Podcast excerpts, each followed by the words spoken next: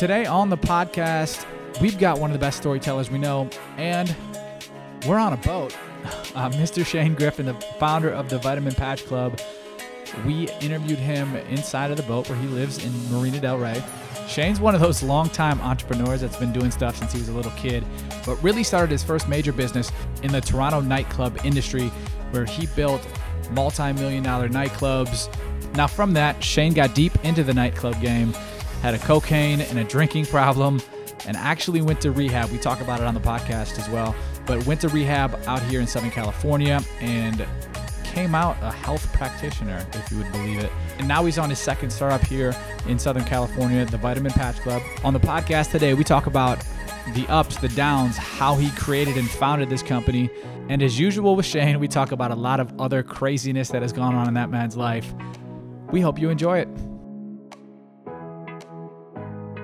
Today, we've got a special treat, Timothy. We're on a boat, one. One. Two, we've got our boy, founder of the Vitamin Patch Club, Mr. Shane Griffin. Shane. What is What's up, dude? That's my Howie Mandel. yeah, I was at America's Got Talent, so that's. Were you? Yeah, Were I you? went to one of the live shows. It was awesome. Yeah. Actually, really cool. I bought it at a charity. Oh, event. I, I remember seeing that. Go ahead. yeah. I posted about it. I bought it at a charity event for. Um, uh, oh, geez, don't fail me.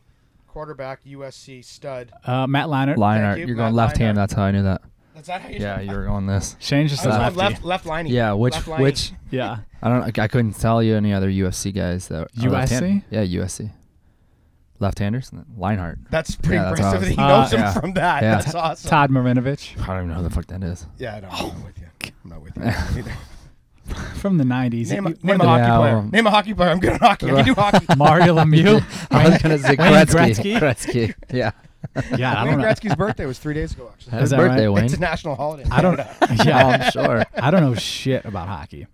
Hockey's good. Didn't Three he- days he ago, played for the time of filming. Kings. He did. He won you guys their Was he like? Cup. Was he like a, guy- a god around here? Or was he just like anybody? He- no, he was a god. So whenever what happened, there was there was a, a lot of controversy on. him. He was Edmonton. Edmonton Oilers won like three Stanley Cups or four. I could be wrong. Fact check.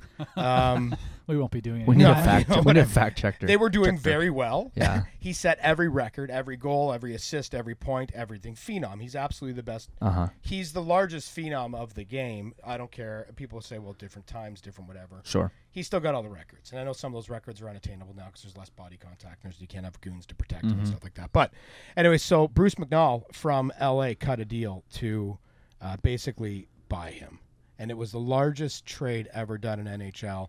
And I think Bruce had owned the L.A. Kings for about four years, something like that. And it was a huge thing. Like Canada was pissed.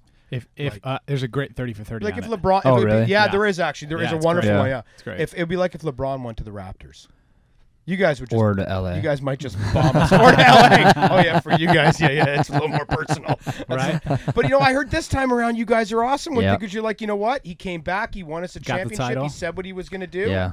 and I don't- and, can't hate and, on it. and and and love him now. Is what, the way he left the first time was was a heartbreak to you. Well, Sure. I, I think it, it, it wasn't great, and, and people in Cleveland obviously hated it. But I think it was the way he did it. It was just, you know, you do this big production, and then you say I'm leaving. yeah, It's Right. kind of Well, and the I think a lot of people it was the last minute last time too, where like a lot of people had already signed the free agents, and when LeBron was one of the last ones to make that decision, so when he made that decision to leave, the Cavs didn't have anyone else to pick up so basically. there's there's more background to it that really Right. that- Yeah. Right. and it, and it was heart wrenching. I mean, Sure. Yeah. and, and at that point, we hadn't won a championship in any sport Were you- ever. Were you on the team? Yeah. Oh, yeah, I was. Yeah. I didn't Starting, you were on the starting team. Yeah, PG. just- I didn't know you were on You'll the see him come out and wipe up. Yeah, yeah, yeah, yeah. Show him the halftime guys. Just Yeah.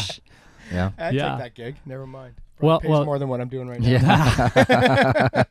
Less time, Ah. more Less money. time, guaranteed schedule. I know when I'm working. right. Right. You know. That's that's weird with, with- when you have your own biz. So You yeah. so you don't have a anyways, the, the um, America's Got Talent. It was Matt Leinart's foundation. Okay. And as you guys know, one of the things with my business with VPC or Vitamin Patch Club Yeah. is that every month we Pull that up a little bit. Got it. Yeah. All right. There's that beautiful Shane voice. there we yeah. go. Right there. Yeah.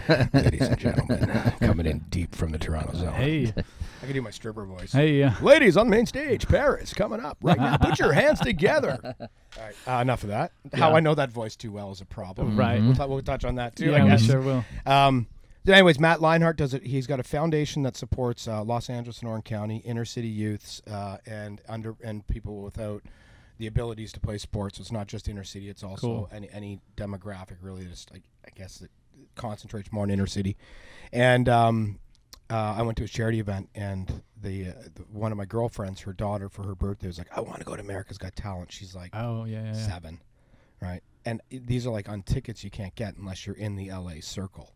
Okay. I mean, you know, it's it's Gotcha. a live show. You got to Yeah. know somebody Mhm. on production or wait in line. You can. You can do the uh, the call, the on call thing. And I know my friend. She was not going to wait in line at six in the morning Yeah. with her daughter. It wasn't happening. Jesus, She's yeah. Beverly Hills for like three mom. hours. You know what yeah. I mean? Yeah, like ten hours. Like these people are there since like six a.m. They start shooting at five.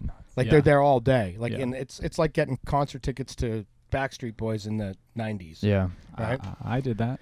I know you did. Yeah. That's why I brought it I up. we got photo evidence. Yeah, yeah. You know, that was when his beard didn't grow, ladies and gentlemen. It was a sad, sad time It for was. uh, for Mr. Patrick Kern.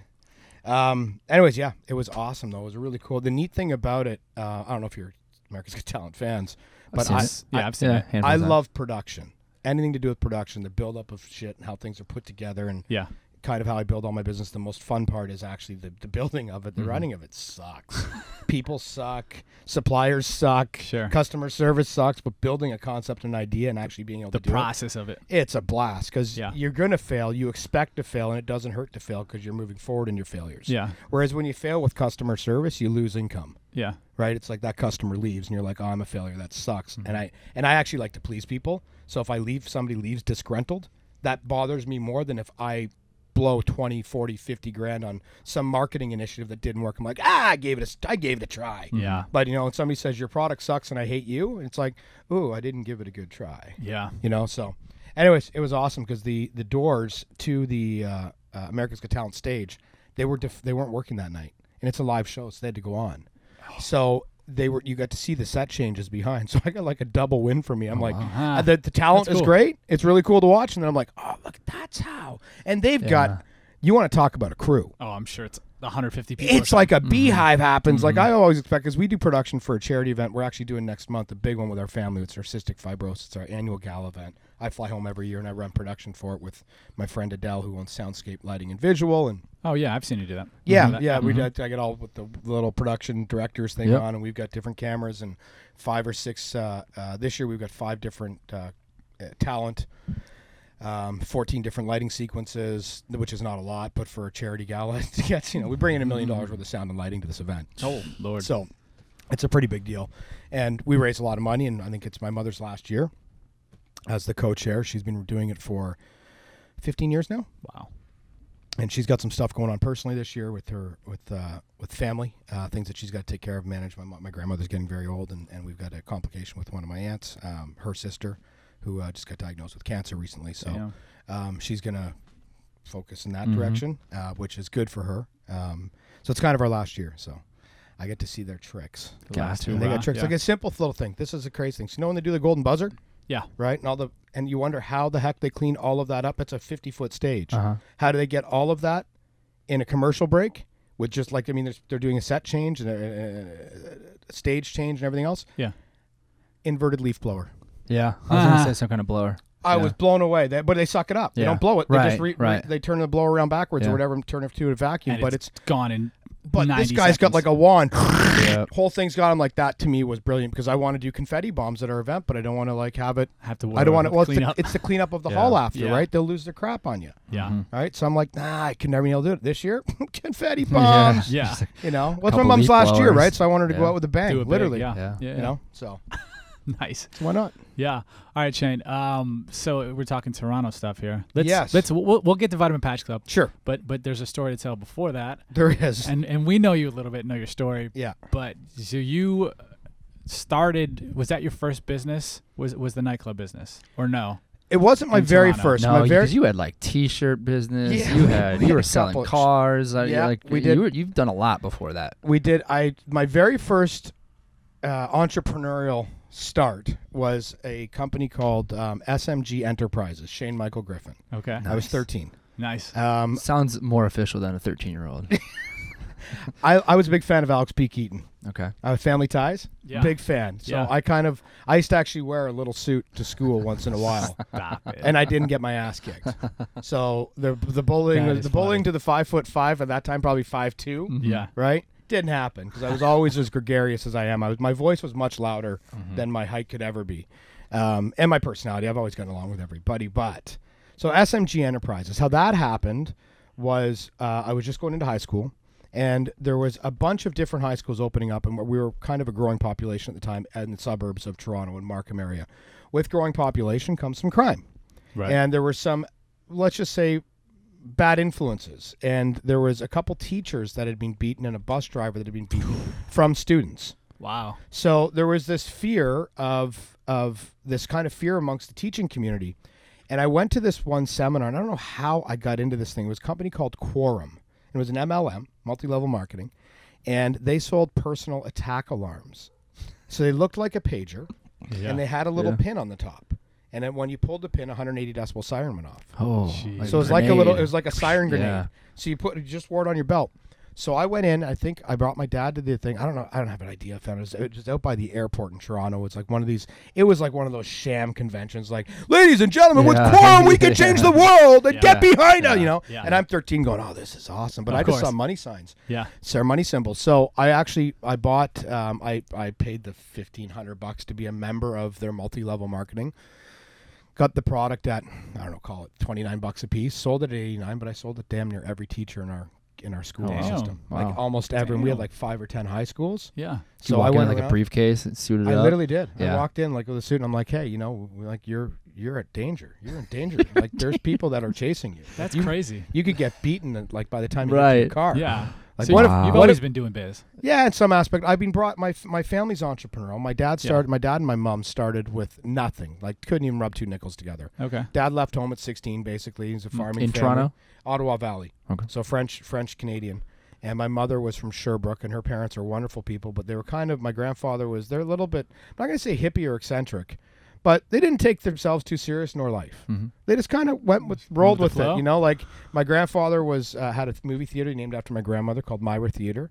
Um, he was on TV in Toronto or in Montreal on the CBC or a small local thing, and and maybe not CBC, but he was one of the first people on TV way back then. So they were like little, kind of mini celebrities in their small little, you know, French Canadian town. Yeah. And my dad, farming family, Irish Catholic. Uh, you know, I think 18 kids or 14 kids in the family somewhere oh in there. my You know, lord. I think 18 if they all lived. There's 14 that were living, and now I think we got like 10 right? And I got, I've got like 29 or 31 first cousins, something like that. It's crazy.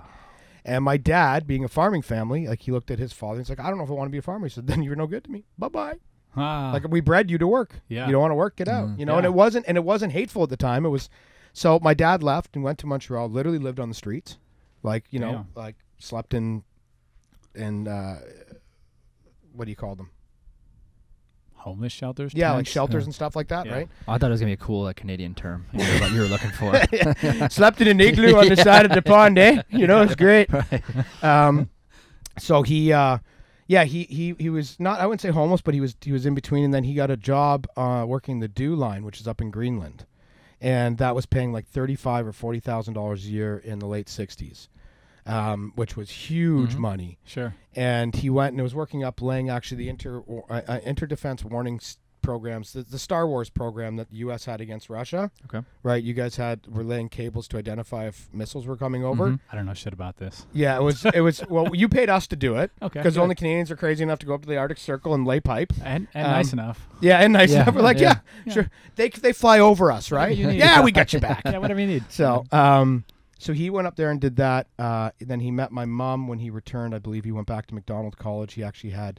This is a kind of a cool story. So he didn't have his high school finished, and he met a Jewish man. We're not Jewish. We're Catholic. And this Jewish rabbi got him into a private Jewish school on like a scholarship to finish his high school, even though he wasn't Huh. Jewish.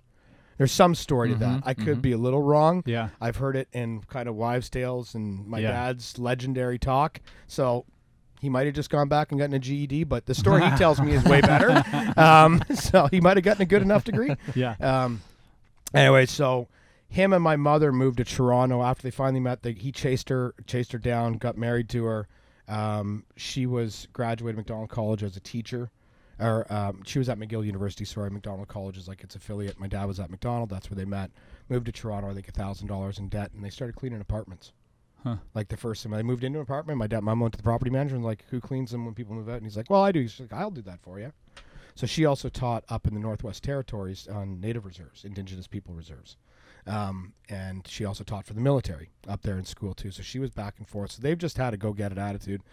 Uh, I actually sometimes have quandaries with that or issues with it because I don't know anything else than hundred percent. I was actually talking to my mother about this yesterday. I'm like, you know, I don't know if I'm too hard on my team sometimes because I don't. I've never seen my parents go like nine to five. Yeah. Like, that never exists in our family yeah. right? It was when you get up to when you go to bed, like our dinner table talks, right? We're always, you know, do you see what's going on with purchasing? Do we get those ARs back in, the APs all Yeah, that? You know, yeah. like that was It's our a, talk. It was a I'm- business meeting. it was. Yeah. We're like, we're going to Ohio. We're bidding on this job, and I'm going to be gone for four days. And like, you just learned, you learned about the guys on the company, what their roles were, and like, I knew all every name of every employee my dad Mhm. had, um, and that was this, the business that he ended up. My my brother now uh, acquired from him. They, they were partners first and acquired. Uh, same industry, and that's automotive sector, and they did quality control and maintenance for the assembly plants for GM, Chrysler, Ford, Porsche, Audi, Rolls Royce, Wow. everybody all around. Gotcha. the world. Actually, get working on Tesla right now. He's getting think Tesla on Saturday. Tesla's in the news today. Yeah, Yeah, I don't think he's in good news. Not What is it? I didn't hear it. Not great news. Elon's, um, you know, there's From, that sh- based on that tweet that he did like two months ago or a month ago. SEC's going to file after him. Yeah. Yeah, you can't I tweet don't know that anything you're gonna, about this. So he tweeted that he was going to bring the company private again, that he had investors secured. Yeah. Basically, oh, you basically- can't say that you're gonna No, because it. it's a public company and it affects the shares, the shareholders' prices and stuff like He did that. a share Yeah. bump. Yeah. So if so if his shares are at 45 bucks said, "Hey guys, I'm going to take the company public. I'm going to buy I'm going to take it private. I'm going to buy all the stock back at $60, Right. a 20 20% gain, Yeah. um, whatever the number was. Yeah. And I've already got investors and financing secured. Everybody buys that stock until it gets to 60. When Yeah. it gets to which would be his acquisition price. Mhm. Uh huh. So he bumped the stock. He sold a bunch of his stock. Yeah. I don't know if he sold. That might not be true. Again, that could be the Irish in me. Right. But, I, but, but I'm pretty certain somebody he knows did. Otherwise, the SEC. It was Yeah. just highly illegal. They're you can't do that. suing him. Basically, want they want to fire him. Yeah. As-. They want to take him out of control. It's. You know what's very parallel to, even though it's a little, it's very different. Parallels reminds me of uh, Steve Jobs with Apple. Did he come out with something? He didn't, but he got a little kind of crazy. and yeah, yeah, he kind of got a little crazy, I and I Apple think- pushed him out. Yeah. Apple was like, "No, Yeah, you're gone." for And then sure. they sank. They failed because you need that creative craziness Yeah. to be able to do the extremes. I, I my brother's been at the Tesla plant, and he said the, the toured it to to quote it. Yeah. And he said the unique thing about that, and we've been in automotive, our family, for our whole lives. I don't like I've worked in more paint shops and Chrysler assembly plants. I've been at Jefferson. I've been at Windsor. I've been at and and Toronto, of course. Uh, worked there for two years at the plant, and there's kind of a, a rhythm to automotive assembly. Like it's I call it George Jetson technology with Fred Flintstone management Mm-hmm. right? It hasn't it hasn't grown with the times. There is more automation, but you're still dealing with the old CAW unions, right? There's still like 14 different locals and every different thing, and it's like a little city, and like there's politics with and and like the way you do things. Like a guy can go from GM to Ford, and the culture might be a little. Ford is more militant, as the culture used to be. It was like that was you came from Ford, you were you were harsh. Mhm. Okay. Like you'd rip doors off cars and be like, "Fuck you, you're not painting right," and it was like more ah, Yeah. right? Uh, GM was kind of more relaxed. Um, Chrysler was really chill. Chrysler was like peace, love, and harmony, right? Except for a couple guys that I worked for under Chrysler, Guido uh, Guido Colorasi. He was he actually did rip a door off of a car Jesus. in the paint assembly. Was coming out of stamping. They're retooling for the Intrepid, the very first Chrysler Intrepid, Huh. and I was I was coming up the paint aisle. Uh, we were doing it was it was shut down, doing a two month. They shut down for a month to retool the whole plant to be able to build the new car, and um, and they they weren't getting the gaps and the doors right. So the weld on the the the welding robot wasn't working right. I mean something like that. Yeah. And he walked up and grabbed. He goes, "This gap is wrong. You see the gap? It should be like this." And ripped the fucking door right off, like in this like stamping part of the plant. I'm like, "Oh." Gotta be a monster. Yeah. Be No, he's like five two. He's Little like the smallest little Italian guy, right? But he was a badass. Guido, great guy. I love Guido. yeah, there's a lot of guys there. I'm sure. But the the the thing with Tesla is, my brother was pretty much told by a couple guys that work there that have come from GM and Chrysler. Like we said, when you come in here to talk about things, don't ever mention that this is how we do it at other plants, because he wants nothing that has been done Ah. before. Yeah. So that That's that's cool. that's the culture of the business. Yeah. And Yeah. even though they're building a car the same way they're building a car, it's an assembly line yeah. you can't ever approach it with with the way that's done. And I think that taking that guy out of that mix, I do think he's slipping a little bit. I'm like, you know, you got to dial yourself back. And I saw him at the UFC fight actually. I Oh, posted really? the pictures with it. Huh. Okay. Um, he sat. It's weird when he walks into a room, dude. Yeah. I've met some pretty big shots. yeah. Like you know, and I was Yeah. sitting in the VIP. You know, the, the last fight Yeah. one in LA. Two twenty seven Yeah, with Yep. TJ and, and yeah, Caleb. that's yeah. a great Yep. fight. Oh, dude. Yeah, Jesus, man. what a beast! I love He's a him. Dude, he's a He was freaking just animal. on. Uh, shout out to your your competitors, Joe Rogan. Joe Rogan. Yeah. He just had him on. Last He was great yeah. on there. Yeah. He was great. I Yeah, mean, the Dwayne science Nowick. are talking about macros and rest and Mhm. how they train really cool. But That I, super I loved interesting. watching him. Yeah. Um, but yeah, so we snuck in. Uh, we had a little little gate bypass. A friend of mine hooked me up with a little way to get in Yeah. to the like the little. a little, the- Sha- a little Shane. uh, I know a guy who knows a guy who's got tickets to things. Um, so we are sitting there, and like I look to my left, and it's uh, it's. Uh, uh, I mean, there was everybody. There was a ton of celebrities. Yeah, there were. Mickey Rourke was sitting like two over from us, and Yeah. Saw like wasn't it Chris Pratt at that one too? Yeah. yeah, Chris Pratt Yeah, came there's in. a, there's yeah, bunch there, was- there was a people. good Yeah. consortium of people, and um, all of a sudden, like these two, two seats just open up, like two people get up and leave, and just for TJ's fight, and then you see this one guy walk in with like an earpiece, and he's packing, he's strapped. Oh really? Oh, full on. This is like the Shut president's coming in. He does like a walkthrough, shit. right? And then another guy walks in and stands on the other side, and then Elon comes in with his girl. So they had two seats, and the two security stand in front of the two seats where two people are sitting. Damn. either side of him, how did flanking How him. does a guy get like Because that? you can do whatever the fuck you want when you got a billion dollars, Yeah. baby. Ah. You know? God, that's Like, crazy. it's He needs people that crazy. are strapped like that in in a stadium that they. Well, I wonder if I they're, guess- if they're f- from the. They probably work for the state. Was state? No, they work for him. They're his private security. They're like That's they're like fucked. ex-Israeli militia or something. Wow. Like they're se- they're special ops guys. Like you Yeah. can Good tell. for him. Like they have like a sweep thing when they walk in. Does, it was but, but, but I mean, like, does he really need that at the stadium? Like, get get people there, I, guess. I don't know. security, I don't but- know if he does or doesn't. Yeah. I mean, he's you know he's Yeah, if I'd be more worried about TJ jumping the, the cage and choking him out than yeah because your security somebody better get a bullet off. Yeah. I don't care how well trained they are with their with their right. ah right. ah The release your weapon. Yeah. be choked. Yeah, choked, yeah. choked you would just out. you'd be just Pressure picking up your points. chicklets, Yeah. right? Yeah. So, um, but it was it's it's weird. There is like, it, it, people in the you know the 500 or whatever the top level is, the upper deck. It's like the whole room goes. Like even if they didn't see him on the screen, he just sucks the air out of the room because he's kind of a mythical guy, right? Yeah. yeah. I mean, what he has done, agree or disagree with what who he is or his beliefs, he's uh, he's been fearless in his investments. He's bankrupted himself like eight times to get to where Huh. he is or, I didn't or know close that. to it.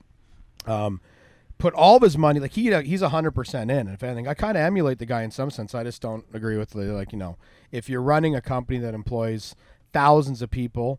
Then you you do have to err on a responsibility of how you act, speak, and represent yourself whenever people's jobs rely on your. When it's just you saying, "I'm going to go to Mars because I fucking can do it and I'm a badass," Yeah. that's great. That's great. But when now people's jobs rely on how you you can affect their life by you know like i don't care that he smoked pot on the joe rogan show i could really give a shit Yeah. what you do but if that in the corporate structure can affect people's jobs and the investors and the company then i think you got to prohibit yourself from maybe you should maybe you should maybe you shouldn't It matter at all but that's kind of the way the, the game's played right now Yeah. and you can change and be a disruptor in a ton of things but when people's lives are involved i think it gets a little bit different Yeah, I think it's all when when also you've done your own thing. Uh, which I don't know much about his story really, not as much as I'm sure both of you guys know. But like when you've done your own thing, like you just do your thing. Oh, oh I could smoke weed. This is legal. Let me smoke it. And that, And that I was a agree with them. Fucking deal. and and I think it should be like I mean I I've said I've had this talk last time I was home with my family. They're like because we're we're in the middle of launch right now, and it's tough. We're in our first year, right? So Yeah. I mean you know like yeah everything's trending nice, but it's still costing me a fortune a month. yeah. And you know there's a there's an end to this well, and we're getting pretty low. Like it's got to do that little break even pretty damn soon. Otherwise I don't know what I'm going to do. And um you know I mean I, I there's things I can, but I don't want to do. Um, you know I've got. I'm 43. I don't want to start all over again. Yeah. Right. Yeah. So, anyways, uh, I talked to my dad, and he was like, "What? What do you think? We, what would you do if this didn't work?" And I'm like, "I don't fucking know." I'm like, "I don't know if I could go in and take a job from somebody. Oh. I don't know if I could." Yeah. Yeah, you would- Like he's like, "You've got so like my, my mother said it. She was like, you've got so many skills now with this online and e-commerce and Yeah. this and building sites and conversions and ROI and all this, you know, all the tech talk that I've learned in the past couple of years, plus the wellness side, my nutrition degree, Mhm. my life coaching. There's so many things. She's like, "You'd be, be a great grab for someplace," and I'm like, "Yeah, but then they'll tell me what to do." Yeah. Yeah. Yeah. I'm great whenever I'm great when I'm just flowing. Like Sure. I'm, you know, when it's just like, hey Shane, boom, just run with it. I'll come back in a week and I'll have a whole different business for you guys to invest in. Yeah. Give me a week on and on. I'll be like, you know what? Yeah. Straws made out of bamboo. Well, that's already been done. But Genius. you know, Yeah. whatever. Yeah, You know, definitely. Well, all right. So I, l- let's get to that a little bit, but Yeah. but first, the five minute rundown of Toronto making a bunch of money, doing a bunch of coke, going to rehab, and then developing. that's pretty much it. Yeah. Did I just tell it? No, the 20 second So- recap. so- that's pretty good. Yeah. Yeah. So, so so Shane, you had three nightclubs at one point, or no? I know you Uh, had rehab. Five. Five. Yeah. Jesus. So I had Money, Purgatory, G Spot, Casino Lounge, there. No, sorry, sorry, sorry, sorry. I had Therapy Lounge, Machine Head, Money, and Purgatory. Four. okay, so you had four, Yeah. four nightclubs Simultaneously. I'm sure tons of money. Uh, we did well. We did Yeah. pretty good. I mean, it was it's a cash business. It's funny. A lot of people think the nightclub owners have a ton of like disposable income. Yeah. We're we're kind of like European rich. I used to joke this might be might be not liked, but, uh, but I've got a lot of Greek friends at home. Gus Strakopoulos is one of my best friends, and and he used to always joke that you always know the Greek guy in the room because he's got the same wad for ten years. right? He's just he's got the thing. He always pulls out the hundreds. Okay. You know, peel off a 20 and put it down, but he never actually spends that whole wad. That's kind of like nightclub owners. They Okay. walk around high roll and you'll you've got enough to get the baddest car that's on, but you're leasing that car every every two years, yeah. right? It's like you'll go to the Ferrari and you'll be like, I want the 458, and when the new 458 comes out, I want that one. Keep one for me. I have to have it first though, yeah. right? So it's a lot of bullshit stuff. Like sure. A lot of and- show. and a lot of it, and I'm going to be really honest with you guys in Canada, like I was always growing and I owned my buildings and I had real estate. So I was making mortgage payments and I, you know, and I made a lot of mistakes in the club business too. Like I hired a lot of people that I shouldn't have. And, and I had a Coke problem and an alcohol problem. So you couple that together with nights that turn into, should be anybody average $200 night as a $10,000 night for me. Oh, oh, oh, Right. So probably You hop on multiple planes. times a week. I hop on planes, end up in Vegas, New Orleans, Bahamas, whatever, and it's all from it's all from because you're fucking trashed, right? Yeah, and you're yeah. like, she's pretty Bahamas. Yeah. I think I probably spent ten thousand in my life on, dr- on drink. Maybe not even that. Yeah, it was. I'm I, I brought my whole team down to Mardi Gras one time, and we rented the whole top floor of the Ritz Carlton. That's how I actually met Kid Rock. Okay. Was yeah. at that trip because he was in the room across from us, and we invited. This was actually this is a great story. I, you know, I'm, you We, know, I'm have gonna heard a little bit of the story. You know, I'm going to jump. Yeah, I want Yeah. to tell you. that, yeah. So the uh, I went, as soon as we arrived in New Orleans, I said to my team, and it was I said, first thing, guys, safety deposit box, meet me there. Boom, safe in the room. Everybody, take your watches off. There is no time in New Orleans. You drink till you pass out. You wake up, you drink till you pass out. yeah. So if you're a lightweight and you can go from 9 a.m. till noon, and you wake back up at 3 p.m., you start again at 3 p.m. You're on day two in the sing- singular day. That might be Right? me. That- Yeah. that's- Yeah, that's you- probably Pat. right? Yeah. In those days, we could go for actually my, my I had a good team. These guys could. We, I'm we- sure. we went like two days straight. Oh, Yeah. right? jeez. Plus, I was you know cokehead, so I, Yeah. I could stay up for as long as Of course. I could stay up longer than the sun, literally. Yeah. You know, and stay up to see him the next day. Yeah. So we're in the hotel, and the first thing we did is I went down to the front desk and I said, "I need 50 room keys." And they're like, "Pardon me." I'm like, "I need 50 room keys. I got a lot of guys with me." Jesus. right? And I walked up to the dudes and said, "We're gonna walk up and down the strip. Every hot chick you hand a key to, and you say, "Party here tonight, Mardi Gras after party, Bourbon Street after party." Uh, hand the key to the room. Party here. It's a Ritz Carlton. It's Yeah. got the penthouse on it. We're Yeah. closing deals. Yeah. yeah. 50 girls, bringing two or three friends each. 150 people in this in this suite overlooking all of New Orleans. Its own private lap pool. Yeah. Badass party. Yeah. So we have this thing just hopping. I called the hotel. So I'm like, everybody get the cards out? They're like, yeah, all the keys are on. I'm like, perfect. Let's go back to the hotel. I call the hotel on the way back. I'm like, so I need a bar set up on the patio deck.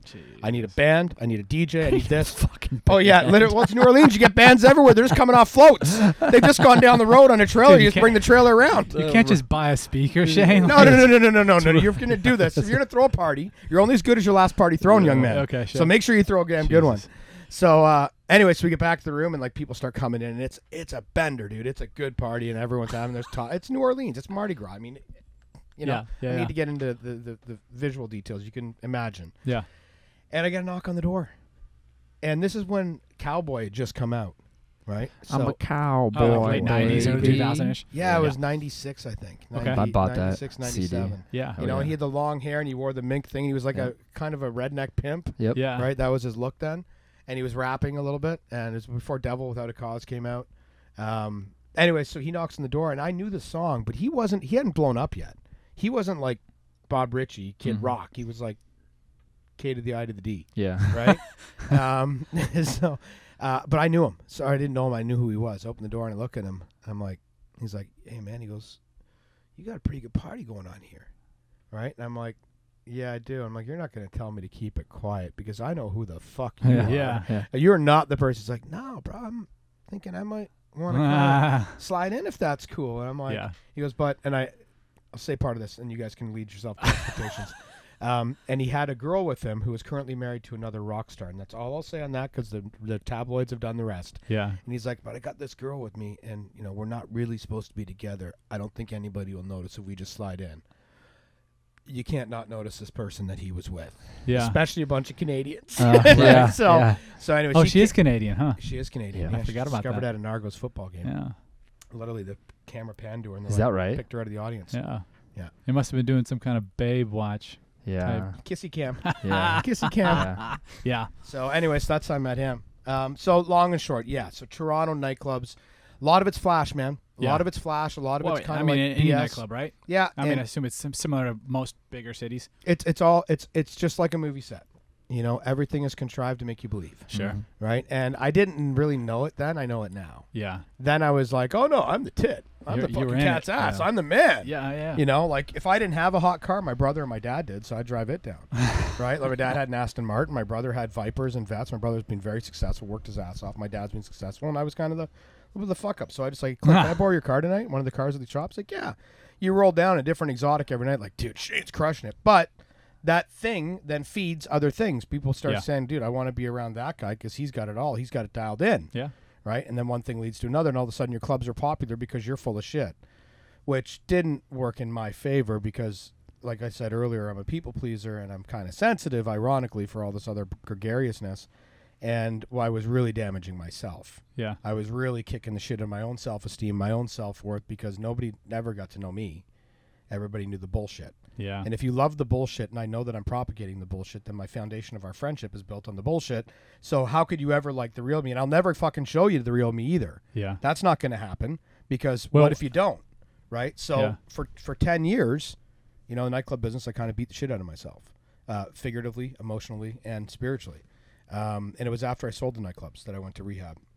Uh, how I got there was four or five different steps. Really, I've been thinking about it for about a year. I was really depressed for about a year and a half after Mhm. I sold the nightclubs. Identity's lost. You're not hot shit anymore, Uh huh. and um, uh, Your I, phone's a little quieter. everything's quieter and you know and and uh, and the drugs don't flow as fast and the booze you got to start paying for Adds up. you know a $400 drinking tab a night plus a $400 drug tab a night adds up real quick True. you know we're not 400 but 220 that's an eight ball a day so Oh. yeah i did a lot of coke Damn. a lot of coke not really proud of it but i'm proud of i'm proud to survive got a good ticker fuck should be dead Yeah. Right. um, there's there's purpose for that though i mean Yeah. what i'm doing now and we'll get to that Sure. is, is, is Well, yeah, I there's mean- a reason i survived Yeah. So because you people with less ambition or less purpose are dead. Yeah, I believe that. I believe that wholly, and I'm sorry to anybody that's lost somebody. I'm really sorry, um, but I think that I was saved because I generally am a fucking great guy, and I don't mean that arrogantly. I mean that with my healthy ego, Yeah. right? And I do love people, and I love bettering the environment around me, the people around me, and the pur- purpose around me. There's nothing I get more gratitude for than helping out. Nothing, Mhm. nothing, nothing has value to me, even remotely as close as somebody saying, "Thank you, you changed that for me. Thank you, you helped me." That's the best currency I've ever had Yeah. and I've learned that over the past couple of years. So I think that I was saved because the universe has a bigger plan for me, and and I, it sounds cocky. And I've even had somebody say to me like, "Hey man, you really shouldn't say like you're like going to be like the ne- next Gary Vee or or To- Tony Robbins." I, no, I said, "No, no, I'll be bigger than them." Sure. You know, because cause why? What are you going to aim for? Like right. the ma- the, Right. the anthill? Just be okay. I'm gonna, I'm I'm middle. I'm gonna climb that three foot wall over there. right. Watch me. Yeah. No, nobody's gonna watch Who that. gives a shit? I'm gonna climb the thirty-five thousand foot wall. Watch sure. me. Sure. I'll get some way up. Yeah. You know, still be, Yeah. f- and if nothing, it'll be hell fun to watch me walk, watch me fall. be hella fun. Yeah. So, um, so I was depressed for about two years, a year and a half to two years. I had a very bad relationship. I was in love with this woman, crazy love, like that drunken, fueled love. Like, I mean, just infatuated with her. And she cheated on me a couple times. Um, and I was not a great guy. I'm not blaming all that at her feet. Uh, but that was the straw that broke the camel's back for me. It was very public that she'd been fooling around with a guy. who Was basically I was. He was driving my car and I was helping pay his rent Oh damn. and um, and and that that that broke me to a different level. Yeah. Uh, and I don't know if I've ever wholly re- recovered from that. Yeah. Re- seriously. Sure. Um, Uh, that was it was humiliating. It was embarrassing, and it was after I had lost. I had sold all my nightclubs and properties, so I I had lost some piece of identity, and then that happened. I was like, all these subconscious things of the falseness, the bravado that I'd built up, the expectations propagated on the foundation of falsity, right, of lies and stuff. All of that was like, well, it's real then. Even she doesn't love me because I'm not a nightclub owner. So then, boom, you know, just like fucking hammer Yeah. you, hammer you down a little bit more. Yeah. Um, so then I used more and I partied more, uh, and I started doing, you know, whatever, um, just being reckless again, like even more reckless, like to the point that I was starting to black out. And one of the things that scared me the most, uh, I'm not proud of this, but I live in my truth, and I'll always be honest with what my life was about and where it's going. Woke up in my bed in Unionville, went to sleep on my boat. Do not remember getting to the to and from. It's 40 miles apart. Damn. Like I remember going. To, I remember driving home from a bar, stupidly drunk Yeah. and high, to my boat, and I was like, I'm only going a kilometer and a half. Canada kilometers. Kilometer. yeah, yeah. It's a 5K. Thank you. You guys still use 5K Yeah. to make it sound like you I walk know, longer. right? though. When you do that, because it Yeah. sounds longer than That is 2.6 weird. miles, Yeah. Yeah. right? Or 2.4 miles, Yeah. whatever it is. Um, so I was like, and I actually knew the cop that was like, when I was pulling in the parking lot, the cop was like, where are you going, Shane? I'm like, just to my boat. He's like, all right, get home safe. Right? He's like, because I knew all 51 division at the time, which that wouldn't that wouldn't happen today anyways. They'd be like, Griff, get the fuck out of the car. You're going to jail. Yeah. Come on. Yeah. Right. So, but I went to bed in the boat. I woke up at home and I don't remember driving home. Damn, dude. And I'd never done that. yeah. Like I'd never that that disrespectful. That I mean, it was it's it's foolish enough to what I did do, just drive to the boat Yeah. uh, in a city congested. T- There's no excuse. It's fucking stupid. I'm trying to rationalize it. It's stupid. Yeah. Right. Um, so that was kind of trigger one with me. Trigger two was when I was in Greece. I had taken a girl to Greece who I was quite fond of, but she uh, she had, she made it very clear that we were going as friends, and I respect her for that. I was a douchebag then. I thought, you know, like, hey, I'll show her a good time. We We'll got get your a, friend. we'll get first class. Yeah, I got, yeah. I got, yeah. Got your We'll friend be on a right we'll be on a private Yeah. jet in a in a, in a five star private suite. Yeah. You'll see what this life is like, baby. You Yeah. know, so fucking pathetic. It really is to think that you. Well, we've been trying to train that way, I guess, from some of the people that I looked up to at that time. That you know you can acquire people, which is really sad, and we can get into that politically with what's going on later um, in the world with all of us. Sure. Oh, the old white boys running Yeah. the world. We were talking about that a little briefly earlier. Yeah. You know, like kind of fucked things up pretty bad, people. We got a lot of apologizing to do. We, uh, then you pay for the sins of your father, sadly Yeah. and that's the way it's going to be. Anyways, um, so in Greece, uh, the one thing she asked me not to do, and I'll, I'll give you a little preface to the story. So, we all know Conor McGregor today. Mhm. Conor McGregor can be Conor McGregor because of the brand of Conor McGregor and because he's built up that expectation of him of, of craziness and grandeur. Yeah. Well, if you showed up to my boat like Conor McGregor today with no paparazzi, not Yeah. being Conor McGregor, I'd think you're fucking crazy Yeah. right? I kind of dressed and acted that way. Like I was really loud and like shit, you know. So I showed up to this little village in Greece in like a, I think it was an AMG Mercedes, gull-wing door. There's donkeys in the town. Like it was her family's village. Ah. We're going to her family's village for a couple days first, right? Yeah. And then we're going off on the luxurious trip. And I'm like, yeah, we'll go see your family. Is there, what can I rent there? She's like, there's a castle. I'm like, I'll rent the castle. Oh, like, I mean, I'm, when I say douchebag, I seriously mean this, people. I was a fucking douchebag. I made my bones about it, and I've apologized for it. I'm a better person now. yeah. Yeah. Yeah. Um, but sadly, at the time, that's what I thought. You know, you do right. You show up, and you got to make because I was insecure. uh huh. Right? I yeah, but I mean, and honestly, like renting a castle does sound cool as shit. Does sound cool. it it does. I mean, you I, want, I'm you not want to take wasn't- us and rent a castle? Yeah, well, we'll, yeah. we'll go. You'll appreciate- You'll you can impress it. the shit out of us to rent a castle. So showed up in this town, AMG, get out with the white loafers, which I still have here actually. ah, nice. um, and you know, kick them off, kick them. eh, She asked, I'll get speed up the story because this will go on for four years. Um, she said, "Do me one favor, please don't drink and drive in the town. We know everybody." I'm like, "Absolutely." So we all went to dinner. In Europe, they kind of drink at around eleven o'clock on.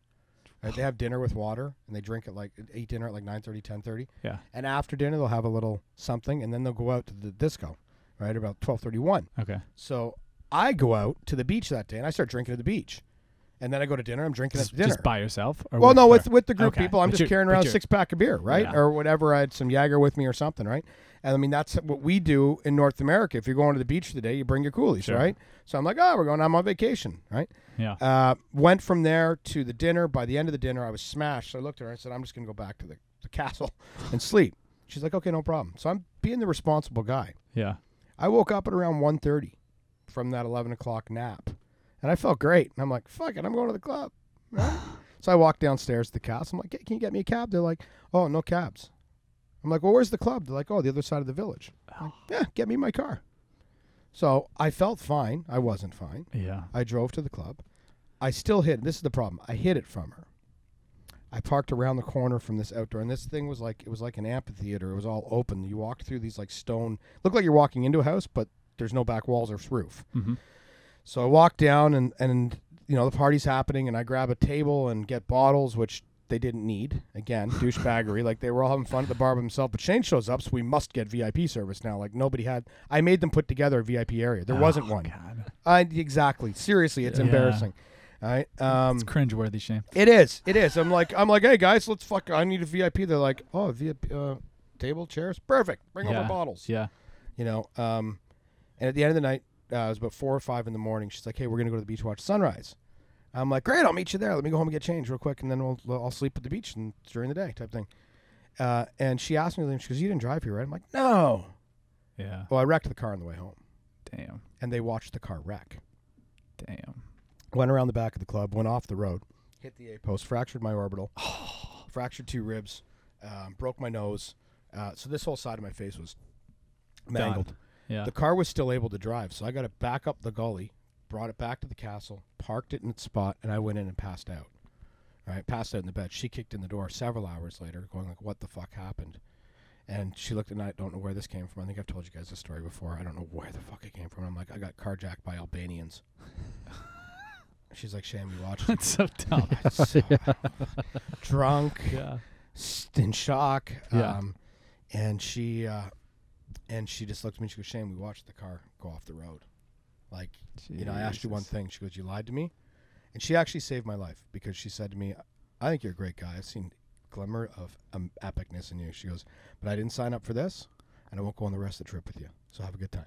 Damn. And she stayed in the village with her family. And at Yeah. first, I was all pissed off at her, but I had two weeks to sit in a country where I don't speak the language, in these private island resorts Uh, yeah. To really think about life. Yeah. And that's where I decided to go to rehab. And then it took a couple of other steps to get there. My brother found out I wanted to go when I got back to Toronto, and he made arrangements for a private jet and and didn't tell me anything about it. Just kind of got me together with him. And he's like, "Hey, man," he goes, "We can agree." His story, I like the way he said it. He said, "So you left a company that was doing X millions a year to go start nightclubs, and we thought you're crazy, Dad and I." He Yeah. goes, and then you became one of the largest nightclub owners in Canada, or in Toronto at least. And he said, "So we can assume that you're not totally stupid." All right. And he goes, You might be, but the proof, the evidence shows us that you're not. Yeah. Right. I think you're an idiot, he said, but the evidence shows me that you're not Yeah, totally stupid. Yeah. Yeah. And he said, So I hear you think you have a problem. You probably do. If you can figure out to navigate the hospitality business the way you have with criminals and gangsters and Yeah. bikers, he goes, You probably have a problem. Yeah. So he was like, "Here, here's a one-time deal, bud. I love you. You're my little bro. I got a plane waiting at the airport. It's gonna take you somewhere if you want to go. Go. If not, I'll never bring it up again. This isn't an ultimatum. It's not I love you or don't love you. You want to go, go. You don't want to go, don't go. Yeah. Up to you." And the only thing that he did mention to me, which scared the shit out of me, he said, "The only thing is now that I am aware that you think you have a problem, I'll be less likely to have you take care of my daughters whenever I'm out of Sure. town." Um, they probably won't be staying on Uncle Shane's boat when you're going out because I don't want them around drugs if there's stuff. If that's happening in your life, you'll see them supervised with me, almost like a custody thing. Yeah. And I love my little girls. I mean, they're the world to me. I don't have my own kids, and I've got two little boys from my brother got remarried, and, and Nancy, and she was there too, and those little boys were in, the, in our life at that time. And uh, anyways, I got to go to rehab. After rehab, went back to Toronto, earned a couple degrees, one uh, coactive life coaching, an applied holistics nutrition degree, and a registered orthomolecular health practitioner degree. Um, ball, uh, the life coaching was six month program. I did that on weekends, and then the schooling was uh, two 18 month programs I did simultaneously, basically, Okay. um, and did days, nights, and weekends. Uh, nothing goes slow with me. I try to get everything done fast. Mm. yeah. And um, then I moved to California Yeah. uh, shortly thereafter to actually work in the addiction field, to work with people in rehab, uh, become a life coach, and and and be a, a sense of motivation or inspiration. I I, I understood uh, all, obviously all the flaws of my previous life. Um, got real truthful about the douchebaggery, yeah. um, the insecurity, the self worth, and realized that this is not uh, this is not unique to me. Um, addicted or not, everybody's got a layer of this in them. It's part of our human DNA. Sure. You you don't feel especially in today's world, we've got so many comparisons that we don't feel adequate often enough. We feel less than more than we feel of than. You know, Hmm. just by, Yeah. by today's standards, because and even if you're really, really grounded and you're really, really, really, really, you know, got it together, even in the wellness community, for instance, where it's all like yogis, you know, it's everything's peace, love, and harmony, ah, right? But then there's that one girl that's crushing it on, on, on Instagram because she's a yogi. And the other yogi girl who's peace, love, and harmony, and they're all supposed to be embracing, it's still competitive yeah. right? If it's in or a studio.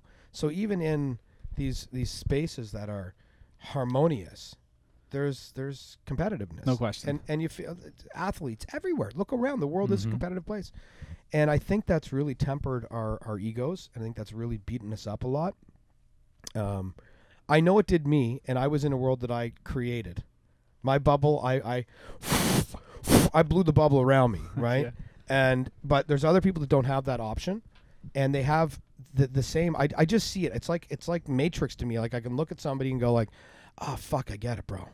Mm-hmm. i know exactly what you're thinking. Like i empathy and i t- like let's fix this you know? So i really love that aspect of it. And when i moved out here that's what i really wanted to do.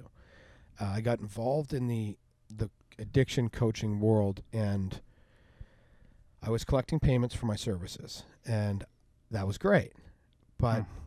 I did have some people that didn't succeed, and in the addiction community, you have a large percentage that don't succeed, Sure. and I took that right in the head. Yeah. Yeah. I'm like, and they're paying you. Is that what you mean? yeah, I, I don't have thick enough skin to see other people fail that I'm involved with. I hate it. I hate Sure. watching people fail.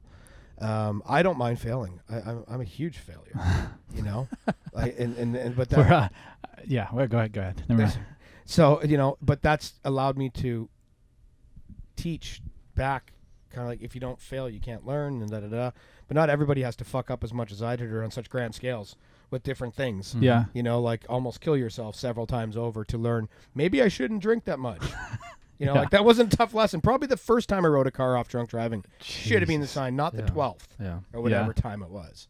Um, so that's what I moved out here for, and I just got tainted by it. I didn't like it. I did. I, I'd much rather just do it for free, but I need to live. And you're still doing it. I still do it. Yeah. Yeah. you so were telling us earlier. I still coach. I've got probably six people that I'm coaching right now. Oh, cool. It's uh, it's word of mouth. You know, like I got Yeah. one. I a lot of people. It's weird. It's it's it's tremendously flattering, and it's also kind of hilarious because I've got about six people in my hometown of Unionville that are sober, that say we watched you do it, and we didn't know it could be done because our town of Unionville is highly drinking town. Mhm. Okay. Canada's a big drinking country. Is it? Yeah. Yeah, Union. Oh yeah, big drinking. Like we, it's I feel like it's similar to the Midwest, like Cleveland. from. yeah, a little bit. It's Yeah, cold. There's, they're yeah. Just our, passionate our around beer actually sports, has they a drink good, good, right, good right, alcohol right. rate. What are you talking about? It's got What, what's what's the one it's good got Cleveland one syrup- we got now? Syrup in it. Uh, Great Lakes. Great Lakes. Great Lakes is a good Yeah. brewery. Yeah. Christmas. That's Inn. about it though. Great Lakes. Brewery. Yeah. Yeah. Um, Great Lakes Brewery. I know that brewery. Yeah. I think I've had their beer. That's pretty I'm good. pretty sure I have. That's pretty Yeah. good. Got a good pilsner. Yeah. Anyways, um, so uh, uh, Unionville, uh, uh, six or seven people are sober there, and the, and it kind of the little little chain reaction. sure. And I've gotten a lot of credit from these people privately, which is uh, amazingly flattering. The best story I was one of my one of my good friends from high school calls me up, and this guy's super successful, great guy, um, loved by all, just a great great guy. yeah. And just like all my other friends, goes to a hockey game and gets shit canned. Takes a cab home and passes out. And he's got an amazing wife. She doesn't, she know he's he provides well. He's not a drunk to her. Doesn't beat her. Isn't a dick. Um, but he had this uh, he had this little baby boy, and he said to me, calls me, he's like, "Hey Griff," he goes, "I got a little issue going on." I go, "What's that?" He goes, "Well, I think I need to quit drinking."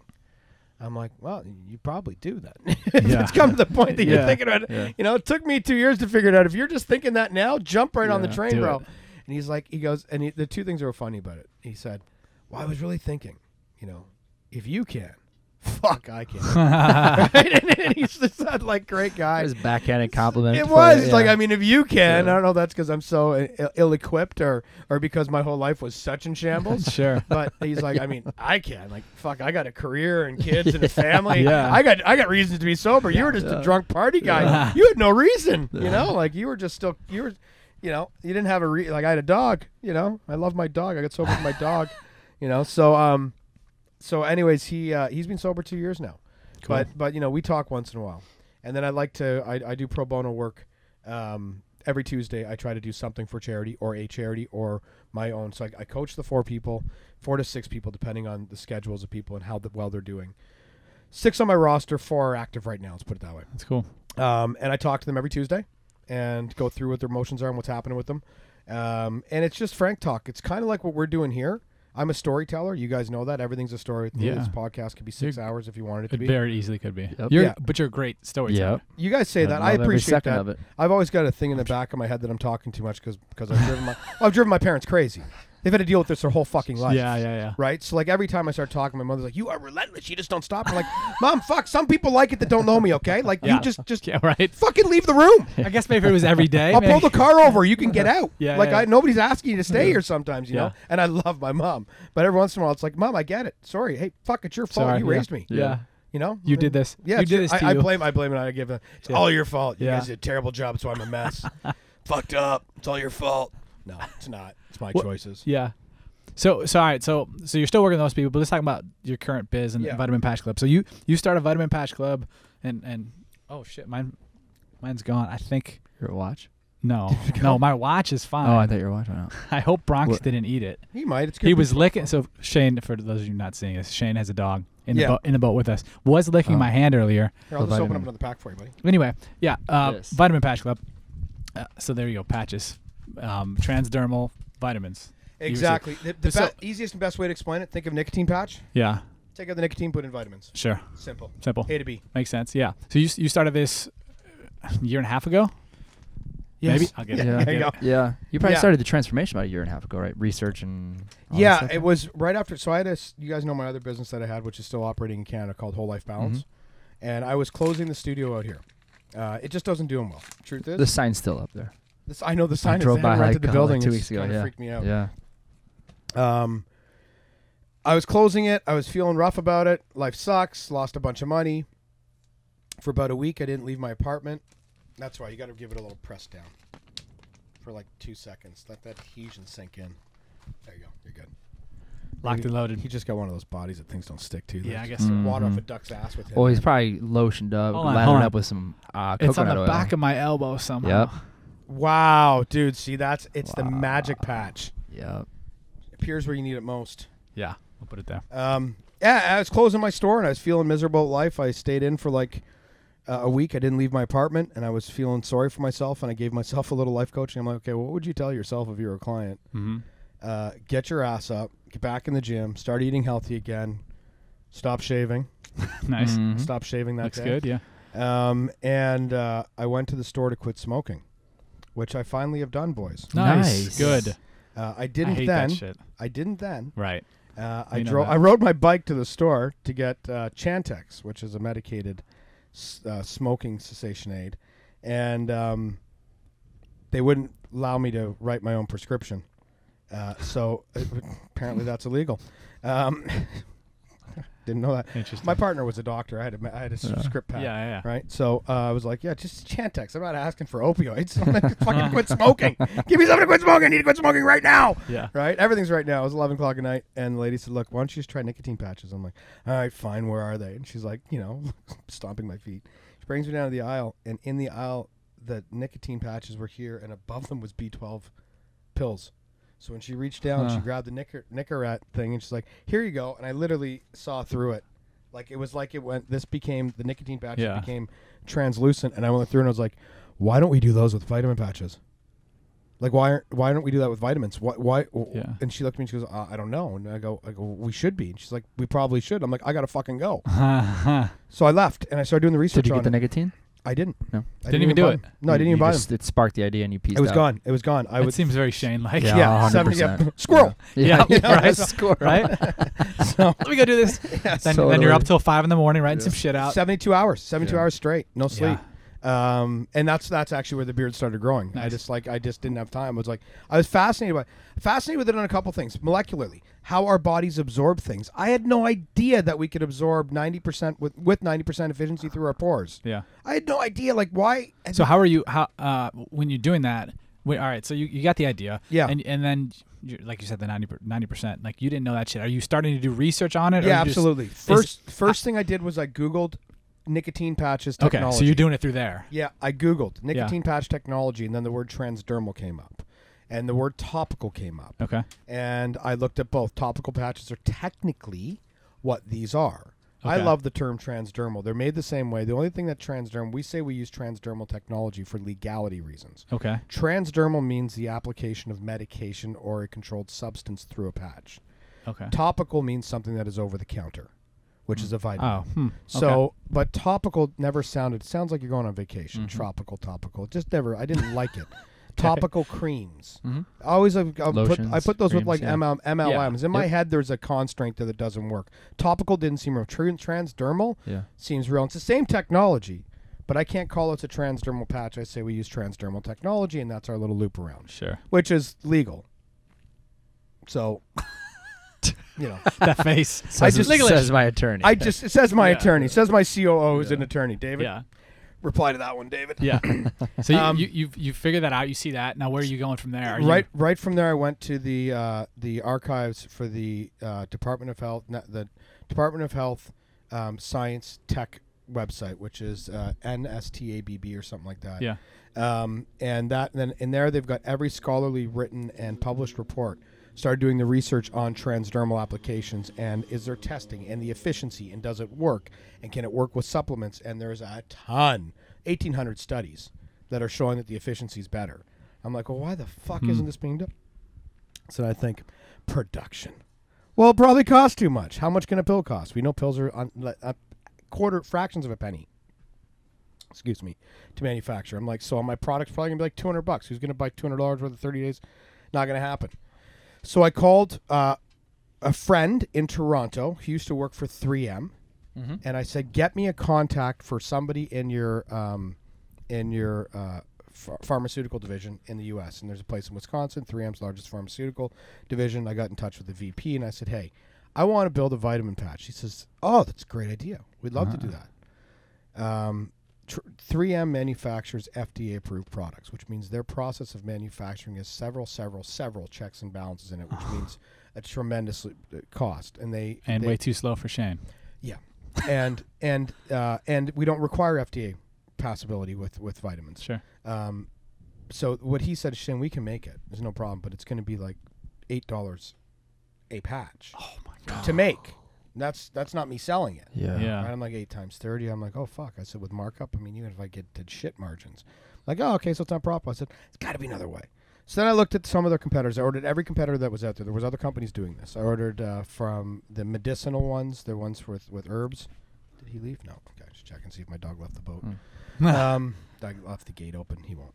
Um, anyways, I, I, I ordered all of our our competitors' products. Um, I sent them to universities to get them studied um, to determine if they were doing them correctly. How do you do that?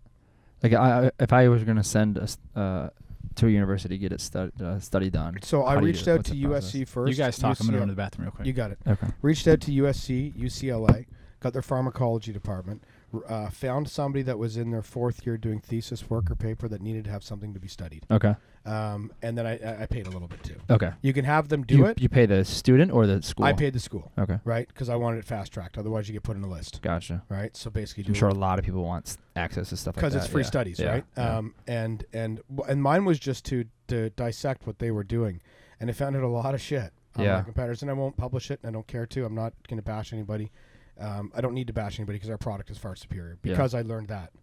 All right, I learned about the uh, polyacetate adhesive, what kind of adhesive to use. Um, they were using a different kind, which actually holds the nutrients harder, so that it, it doesn't it's doesn't. One of them sticks too much. One of them doesn't stick enough, which means the nutrients don't fall. One of them doesn't have enough water solubility. One of the patches that we tested actually had caffeine in it, which gave people their B12 jolt, which I Hmm. thought was actually s- disgusting. People were doing that because they're re- marketing it as a B12 patch and had caffeine in, it and was like, "Oh, that gets a jolt of energy." I'm like, "Yeah," because it's not. B12 is not supposed to give you energy. Yeah. Energy is a byproduct of having B12. Uh, B12 helps fats and carbohydrates break down your body, which turn into energy. Mm-hmm. So when you put something on people, and we have customers all the time going, I put it on, I didn't feel anything. I'm like, good. Yeah, it's not like drinking a Red Bull. No, it's like it's it's Yeah. time released, and over the next week, you should just notice that you're more energetic. I'm telling you, you guys know me. I'm animated at best, Mhm. right? That's who I am. But I know for a fact, like I'm doing this back to basics program right now. You guys have probably seen. Yeah. I'm started training again, started eating right again, and my workouts are ten times where they were two years ago. And I'm just doing it solo mission, just me. Like Yeah. I don't have trainers or anything. I just said on my birthday, I decided two things. One, I needed to quit smoking officially, so I set a timeline, uh, which I've quit. Um, 30 days in now, 34 days. Nice. Not none who's counting. I count that. Um, the the first month, I if you look in the fridge, everything's organic and natural. I cook everything on the boat. One meal a day, no matter what, on the boat. One smoothie a day, no matter what, on the boat. Lunch, snacks outside of the boat, no problem. So it's a regulated, but not a crazy regulated. I Yep. still eat out once a week, twice a week at a restaurant, and I go whatever the fuck I want. Uh-huh. Steak, put the truffle butter on, load it up. Uh, right? You know what I mean? Yeah. So I don't take it too serious, but um, that, a lot of that's from the B12 that I've got all this energy in working out. And then the next thing was I'm, now I'm on the workout schedule, and so combining those three things together, we'll see what I look like at the end of end of November because that's my goal. I've got a goal of getting down to 12% body fat again. That's and- I've already seen your before and afters for Yeah. the last. What was it? Thirty day. 30 Jacked. 31 yeah, I days. was, I was Jacked Shane yeah. 31 days. Sexy Shane is what I was calling. Yeah. it. Sexy Yeah. Shane. Yeah. Also, also sexy Shane driving to Nashville and back. So like not, you Yeah, know, like you're, you're having. A. I don't know if you're working out on the on the trips. I did. I did. Well, my I knew so you did in Nashville, but like at, Oh, in no, on the- on the- Kansas City. I and- didn't. I didn't work out on the trip, so I kind of said I wanted to build. It's a part of my schedule. Is I've learned a lot of things about addiction and recovery, and I knew I needed to quit smoking. So one of the reasons, one of the reasons, ironically, that I went to Nashville was to quit smoking. I mean, it sounds crazy, but I knew that if I was gone for 30 days in somebody's home that I was not allowed to smoke in, Yeah. I didn't have a set routine. Like I used to wake up on the boat and my ashtray's here, Mhm. my phone's charging here, and I get up and I grab the phone, I grab a butt. It's routine. Yeah. right? Break the routine. You got to break the mold. So just like I went to rehab and I uh, constituted or uh, instituted a different constitution in my life, I did the same thing. I'm like, okay, I'm gonna get up and instead of having to smoke, I'm gonna throw on the shittiest pair of pants I got and go right to the fucking gym. Yeah. Yeah. Right? I'm gonna work out for an hour, an hour and a half, and you forget to have your smoke. And it's the same thing with drinking. Uh, you know, I've said this. uh, My CO laughs all the time because it's the simplest thing. People are like, how do you quit smoking? Or how do you quit drinking? I don't order one. Yeah. If I don't have the first, I won't have the next I twenty. remember you Right. saying that saying that before. It's the simplest thing. So with the cigarettes, it's like I can't have a puff. I can't have Just one. don't do it. Just can't. So again, yeah, the first three days driving in a car with two dogs and and uh, a, a team member from my company, probably a little irritable. Yeah. You know, probably Yeah. was. But then you're also driving through friggin' United States. We went to Grand Canyon. How can you be mad at the Grand Canyon? You can't be mad at the Grand Canyon. yeah. You can't be angry in that place. You can't be frustrated, or agitated. Yeah. You could probably detox in the Grand Canyon, and not have detox issues. I mean, it's just spectacular. So, research, universities did the study on it, and then I had to find suppliers, and that was challenging. We've had a lot of fuck ups along the way. Met with one supplier, and this was interesting. So, a guy down in San Diego, I called him up, and I'm like, "Hey," I said, "You manufacture patches?" I said, "Well, this is what I'd like," and I had no idea what we could put in them at this point, what the the limitations were. I'm mm-hmm. like, I would like to do a multivitamin. I'd like it added up to be 112 milligrams of nutrients. All right.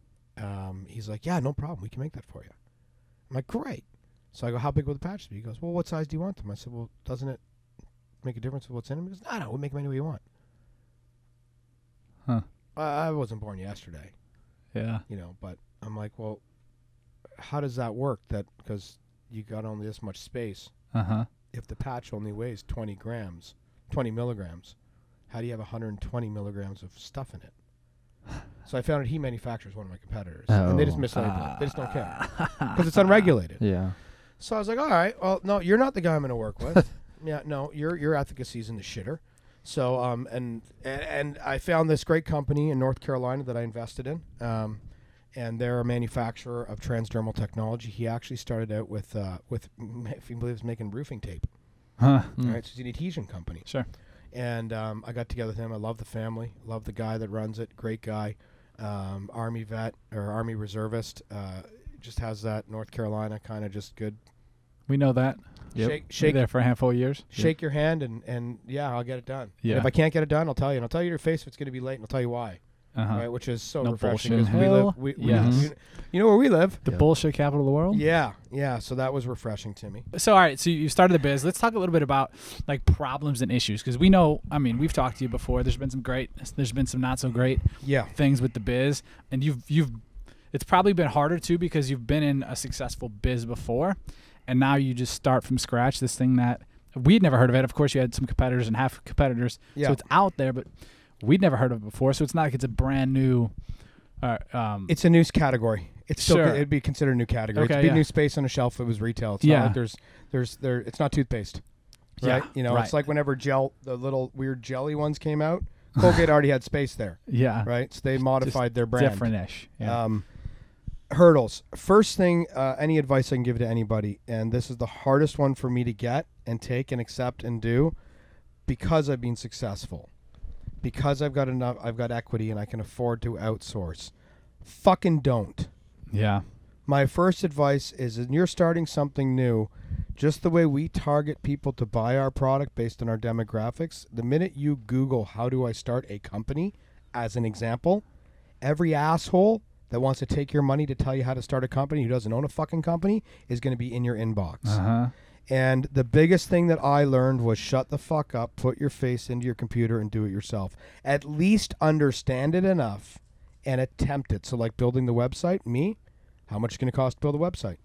I'll go to these guys. I called people of mine, friends of mine that had done this before, who had these great companies that were selling 40, 50, 60 million. I'm like, who built your website? These great guys in Czech. All right, give me the Czech or the wherever the fuck they were. Yeah. Right. And Not them. yeah, it was, I had two different developers. We had, we had and, and, I think you had more than that. There- there's- Well, you, you've I've had gone a couple through. headaches. I've gone yeah. through four or five, Yeah. and and I am demanding. Don't get me wrong. Like Sure. I'm not fucking easy to work with, but at the same time, I know what I want, and I know other people have it. I didn't create a new web. It's not a new. You didn't Yeah. create the internet. yeah, like I mean, I'm like, You guys, I want it to look like yeah. this guy's site that works. Right. This company that's Yeah. crushing it in the UK that I know. I've I've I've bought product. I love their customer experience. Take that and make one for VPC. Oh, that's like eight months. Oh, fuck you, you're eight months.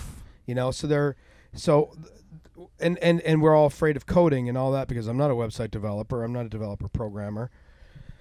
Uh, so Shopify, boom, saved me everything. Saved me Shopify. So, Shopify saved me probably another hundred thousand dollars in Oh. development costs, and I was already eighty thousand in. I built our website in a week. Our Damn. website that we're using now, that's Yeah. functioning. That was that's supposed to be converting. eight months, Yeah. and you would have paid a bunch of money Yeah, for. it. and I'd already spent six or seven months going through three developers, and, Fuck and that. developers are much like custom home renovators. You bring Yeah. one plumber in to start a job, and then bring Totally. another plumber in to finish. The other plumber was an asshole and did it wrong. And how the who the fuck are you to And argue? you- I don't know code. You don't have an Totally. idea. No, and and like it- also, it's go- they're going to tell you it's going to be two months, and it's going to take three months, and it's going to be more money than they initially Exactly. quote you. Uh huh. Yeah, and so time is everything. So that that's the one issue.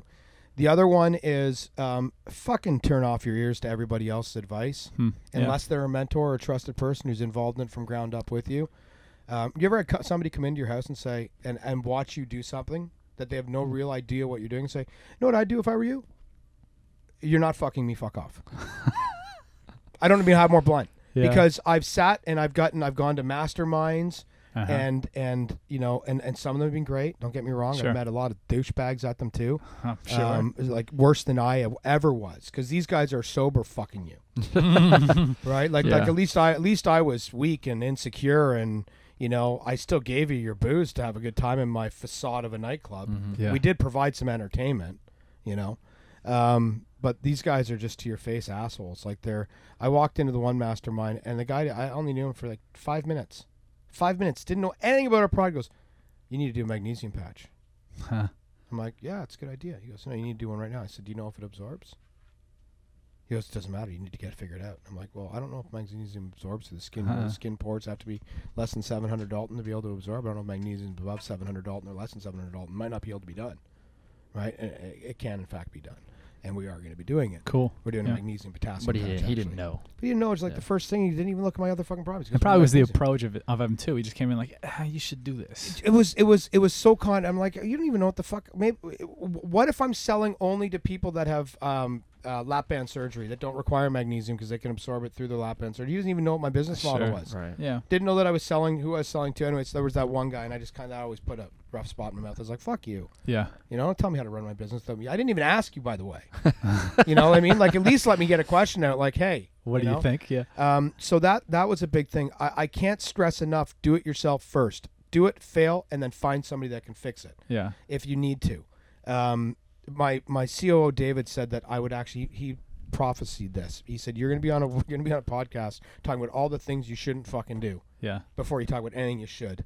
He actually said this was gonna happen without knowing you guys. um, so David, you're right again. You're right. prick. You right.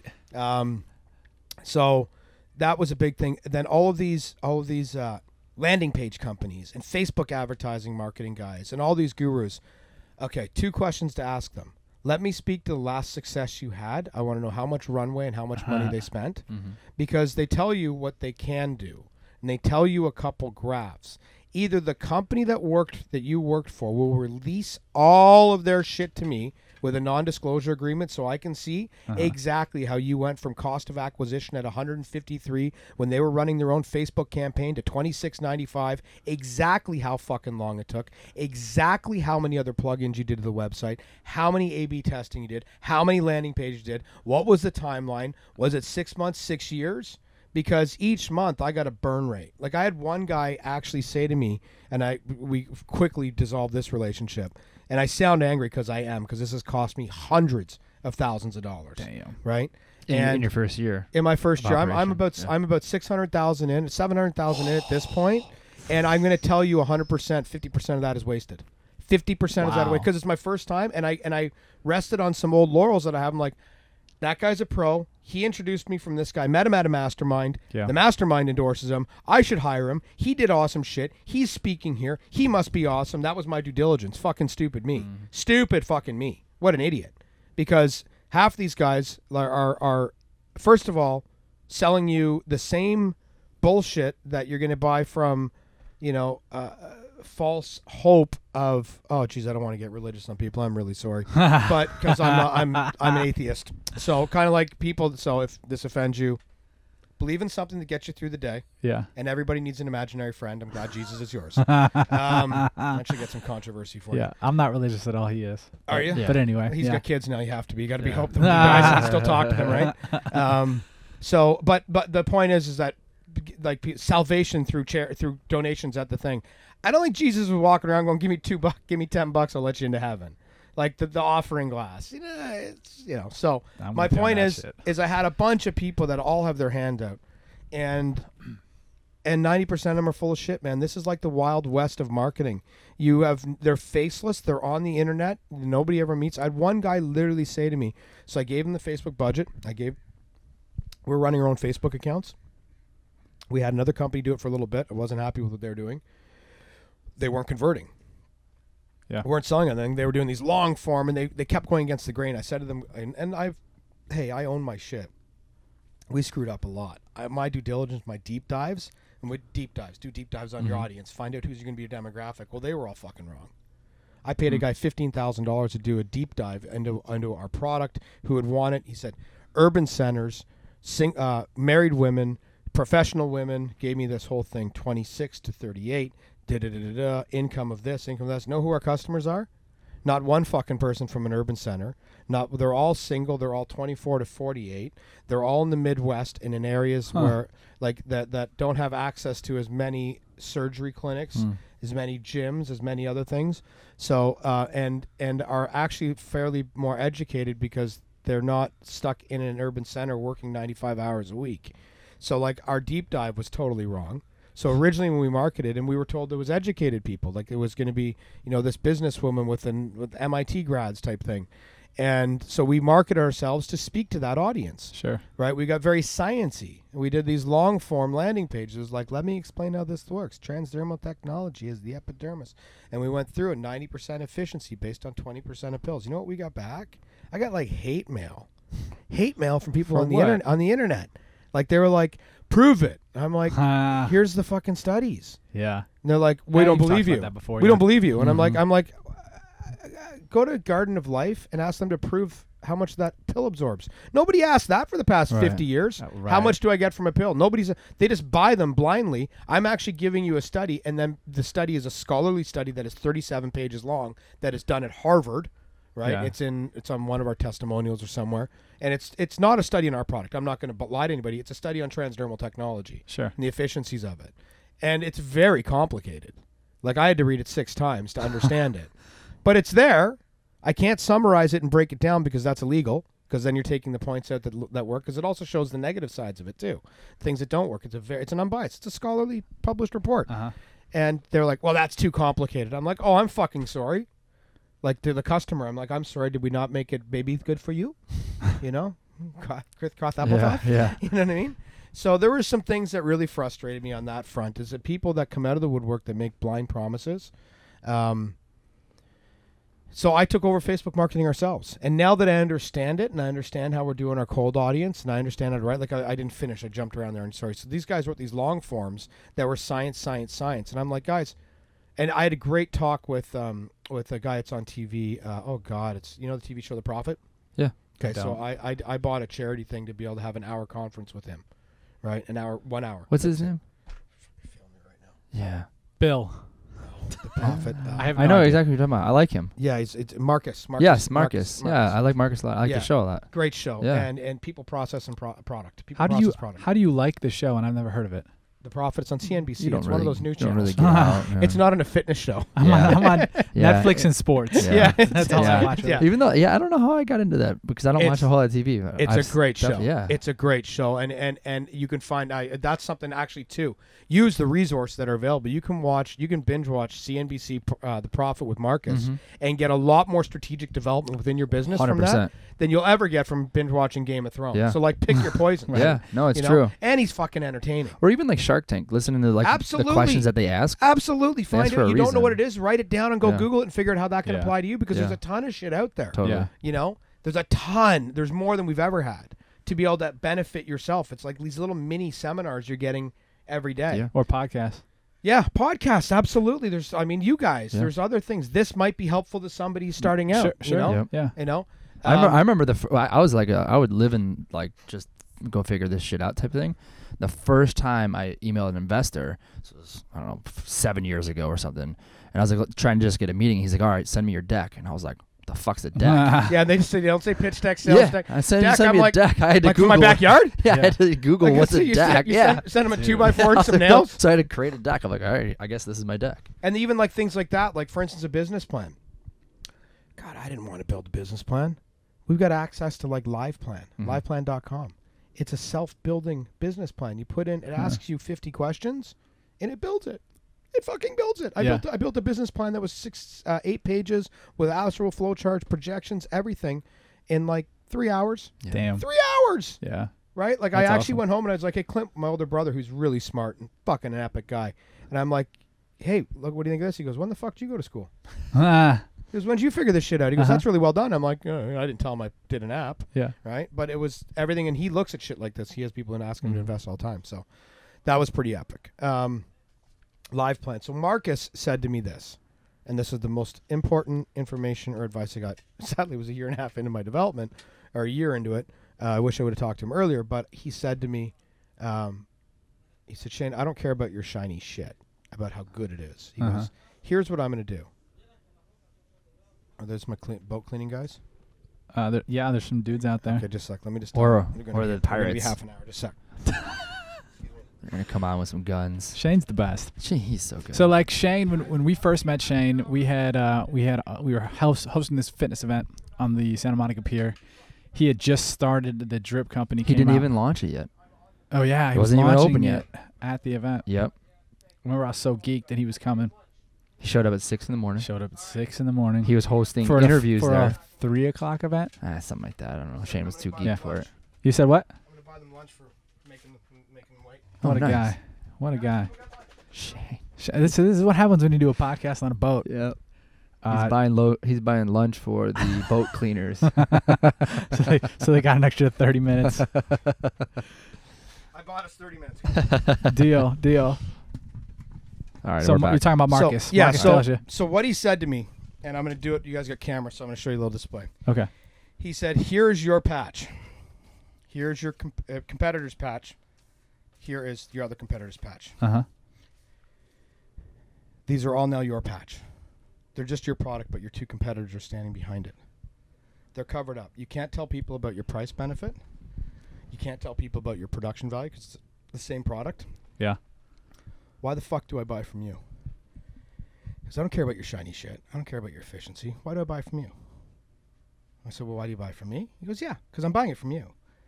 He goes, your product is exactly the same. People aren't going to do the due diligence. They're not going to research Sure. it and find out, right? They buy from what they like, what they Mhm. trust. So why they buy from you? And the best advice I got was he said, he said, I, I I answered him. I said, well, we're a company that gives back. We're a company that cares about the world if we give that much of a shit about being profitable to support causes and charities, you'll probably care about our product development. Because it's great. That's it. Then he goes, you need to promote your charities more. Yeah. He said, you need to talk about how much you do. We changed our whole website and added on our charitable page, and we're now bragging about it. And we're really, really ex- not exploiting it, but really showing people what we do. And we've given back. I've given back. I can't even a dollar value, but I've given back a lot. Why don't money. you? I mean, you don't have to tell us, but why not talk about the dollar value Uh, because then there's an expectation when you go to events, Oh, that you sure. have to give some, a certain Sure. amount? and we believe that we've Dude, this dude only gave us two hundred bucks. Like, he Well, gave c- 10 we have, we have- Yeah. I have three pillars. Yeah. Three pillars, right? We have sponsorship, awareness, and branding. So uh, when we sponsor an event, we create awareness for event, or sorry, or um, or the sponsorship is the is a cash investment. Awareness is our marketing, what we'll do with Instagram, web, whatever. yeah. And then the other one is actual labor, like actually showing up, like Hank swinging a wrench, Yeah. Ah, swinging a yeah, hammer, yeah. which we did for the Habitat Humanity LA. Cool. Yeah. So he said, "What what makes you stand out?" He goes, "That's what you're. That's your product. That's what you're selling." And it was the best advice I got because I was kind of in my own way. I think there's a lot of crossover with that with any brand or product or business, where at least initially people are buying stuff because the people or the, or the branding or, or what it looks like. Uh, on on that note, Shane, I'm sure we could talk for another five hours, and maybe we will after we turn off the mics. But that is our time for this evening. We'll have to catch up again real soon. We thank you, and I'm sure we'll talk in the near future. Thank you.